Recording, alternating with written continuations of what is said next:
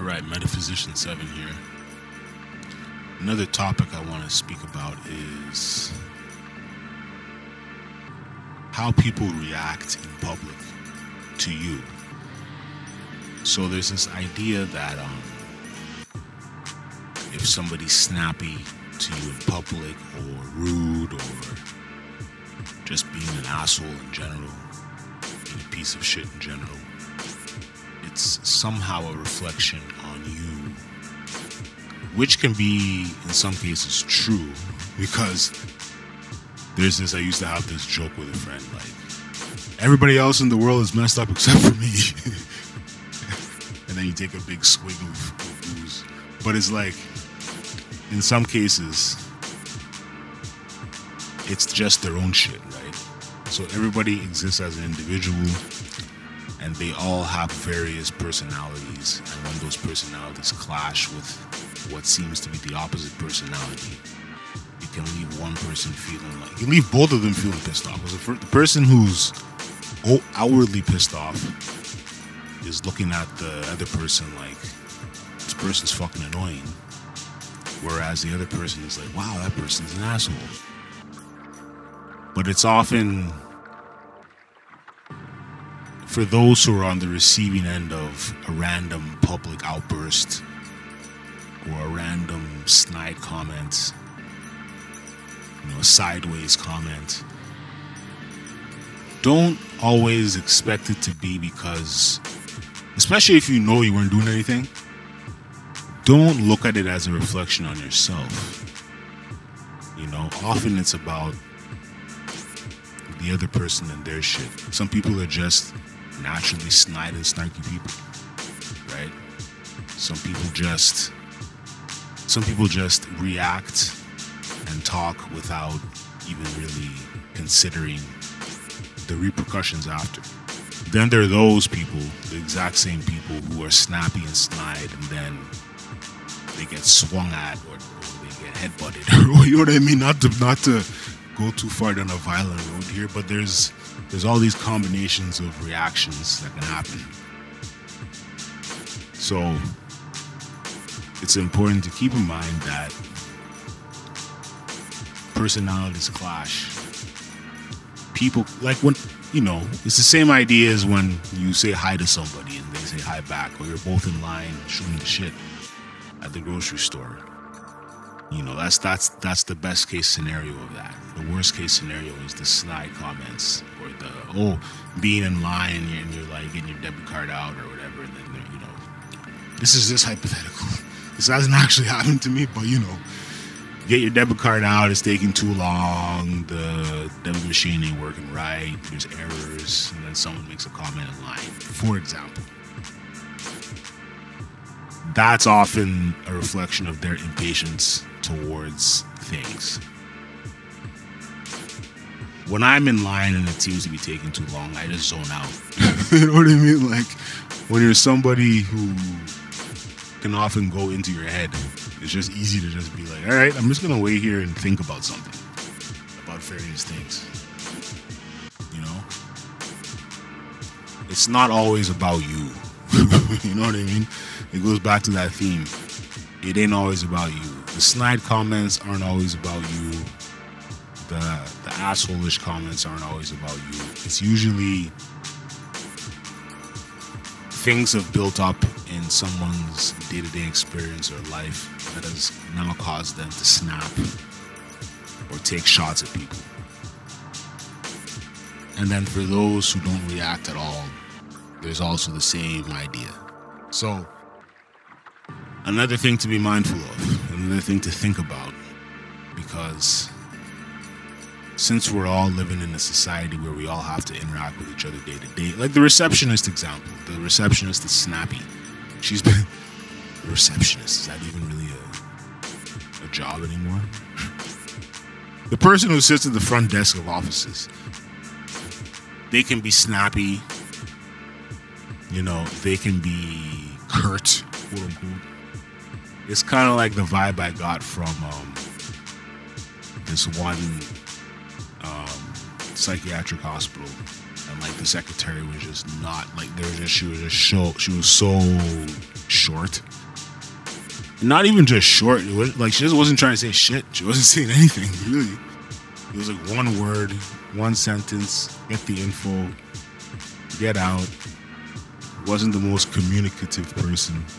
So it might tarnish how you view those services. But the really, really, you should just hop in and go check those services out. And so you can talk yourself out of something based on somebody's natural state of being, their natural reaction. If somebody's always stone faced, it's it's interesting too. Like sometimes I have people who, when we text, their texts are like one word. like I'm not even exaggerating. One word, a sentence, three words. But then when you meet them in person, it's blah blah blah blah blah blah blah blah blah blah blah blah blah. It's just how people are. Some people are better real world communicators than digital communicators. So, you know, this is this is the gumbo of people we're dealing with in the world. And it shouldn't always be like, oh, woe is me because oh this person is person ruined my day because of their comment. Why would a comment ruin your day? you know? Why would a sideways ass comment ruin your day? I know it's again. I mean, maybe it is. Maybe it isn't easier said than done. But let's just say it's easier said than done. And be mindful of these people and watch out for them. All right, Metaphysician Seven. Peace.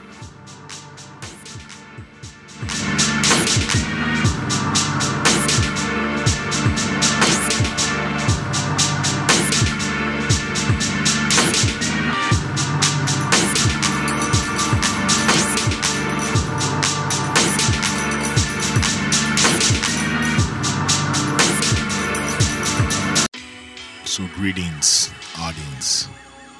Metaphysician 7 here. With the Metaphysics Rantcast. We're back in the apartment after a period of large group discussion, large group interaction with uh, folks taking this group therapy session de stress. How to de stress. How to let one element of your personality come forward. And how to let other personality traits either take a back seat or work alongside your dominant personality trait. And I'm really, I'm really, I don't want to say butchering the the explanation of the course, but it's the easiest way I can describe it to a general audience. So, I've done this before. They, they, they, they tell you, hey, you took the course, come in, talk about it. Talk about what you learned, talk about how your life is now. And as I've been saying, I was intending on going in tell the truth as to the ups and the downs. And when you get in there and you see the variety of, there's a lot of people now in this group. In this particular group, there are a lot of people, and they're all dealing with manners of, like, there are multiple people who are diagnosed with bipolar, and then there are other people who remain silent, who who knows what they have and then there's other people who are like, you know, just deal with stress and so on. So the idea is to kind of speak on your experience. And similar to how I talk about on here, it's kind of like, look, there's no catch-all solution, even though you want there to be. I kind of spoke about the mental health um, experiences as far as like dealing with doctors and shrinks and so on, and psychologists and therapists and counselors, and how you you want that to be a solution. It isn't because in many cases you're not saying everything. You're not telling them everything. And then you want the meds to be the, final solution. You want that to be the like I took my meds and everything was better. And it's not. It's not the solution and you know the journaling and this so on. There's so many different tactics that we use to try and deal with the things that seem insurmountable to us. And it's never, there's just not one solution. You gotta attack it.